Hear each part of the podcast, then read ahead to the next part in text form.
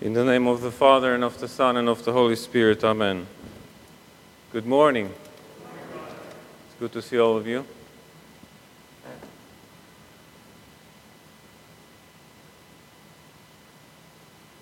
Have you ever wondered about what it means to be in an eternal presence of the Lord? Have we ever wondered what is eternal life? We hear today in the gospel reading that this young man was rich, came to Christ, and asked a simple question I have done everything right in my life. I have everything it takes to be successful in this world. I'm young, probably good looking, smart, followed all the precepts of the law. I have a lot of money. Nothing is lacking for me, yet I feel that there's something missing for me. I still lack something. And I can't help myself think about the times when I felt the same in my life, when I thought I have done everything right, and yet something was missing. And what is the Lord telling him? Well, have you observed the commandments? And he said, Yes, I have observed all the commandments from my youth.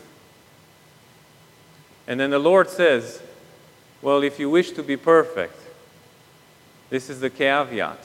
If you wish to be perfect, if you wish to be like the Lord, there's something more you have to do. And that is to detach yourself from the things of this world. Now, in his case, this man was very rich. And I do not remember, I don't recall any other place in Scripture when someone is called by the Lord to give away everything everything. It really feels like that was a spiritual surgery, an amputation that was taking place right there. He was offered the choice.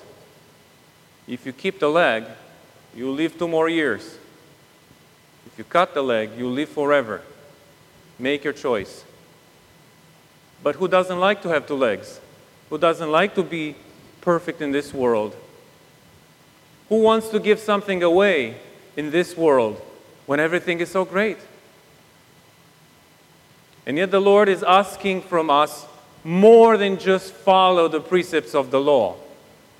The Pharisees were following the precepts of the law to the dot. And yet they were full of hatred and judgmental in their hearts. So we see, brothers and sisters, that following the precepts of our faith externally it's not enough. What the Lord is asking from us is for a change.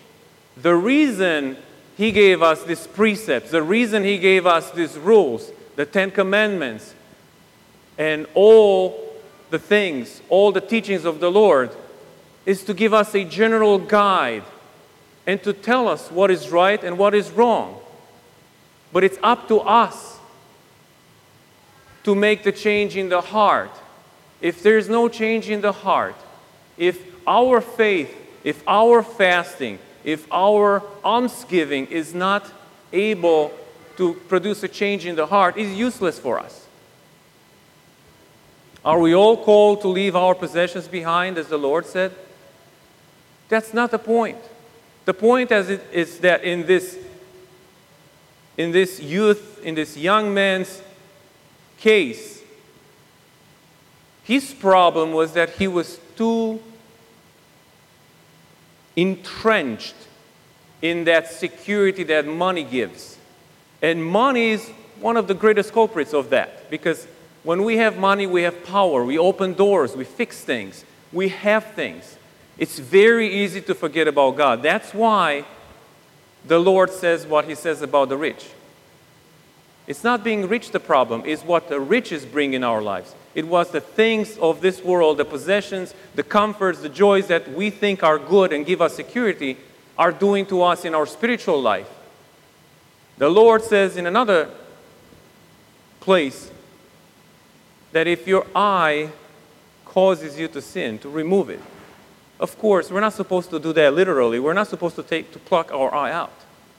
But what he's saying is that be ready if you wish to enter into the kingdom, if you want that eternal life, if you want to spend the rest of your life in eternity with no end in sight, in my presence, you have to be ready to detach ourselves, yourselves from everything that keeps you away from me. And that could be anything. That could be alcohol, that could be drugs, that could be a toxic relationship, that could be uh, fame, money in particular, could be anything in this world. And we all have to reflect on this. When we think of eternal life, when we think that what we do in this world actually determines what's going to happen to us in the other world, then we really have to take it serious. We really have to look seriously at what Christ says that we have to be ready to live a life without the things that make us secure in this world. Are you able to detach yourself? Are you able to give the house away? Are you able to put the money aside for the sake of the Lord? Are you able to envision a life without all the things of this world? Just like Job said, Naked I came into the world, naked I will go. There's nothing that we bring with us and nothing that we will take with us. Isn't that telling us something? I see people putting all kind of precious things in the, in the, in the, in the graves, and this has been for centuries a tradition in the cultures of the Orient when the kings had, uh, had gold and all kind of possessions of this world with them in the grave. Do you think that helped them? Do you think that helped them? They discovered and they're dead. they're dead. There's nothing you can do with that. What is eternal life, brothers and sisters? This is the question of today. And as a secondary question, what are we ready and willing to do to get to eternal life in the presence of the Lord? That is the question for today. Now, we have someone here in the pews who has decided to study the Orthodox faith and to take seriously the message of the Lord and to join the Orthodox faith formally. And this is uh, our friend Mackenzie, who is uh, engaged to Costa Boutsikakis. So today we will uh, welcome Mackenzie into the Orthodox faith through the sacrament of chrismation. Mackenzie has, uh, has uh, learned about the Orthodox faith. We have done a little bit of a catechesis, and then even during the time when the COVID hit, we were able to, to uh, do some things online and she has decided to join the Orthodox faith, and she will soon uh, be married to Costa. So, Mackenzie, would you please uh, come forward? Thank you. And also the Kumbara and the family.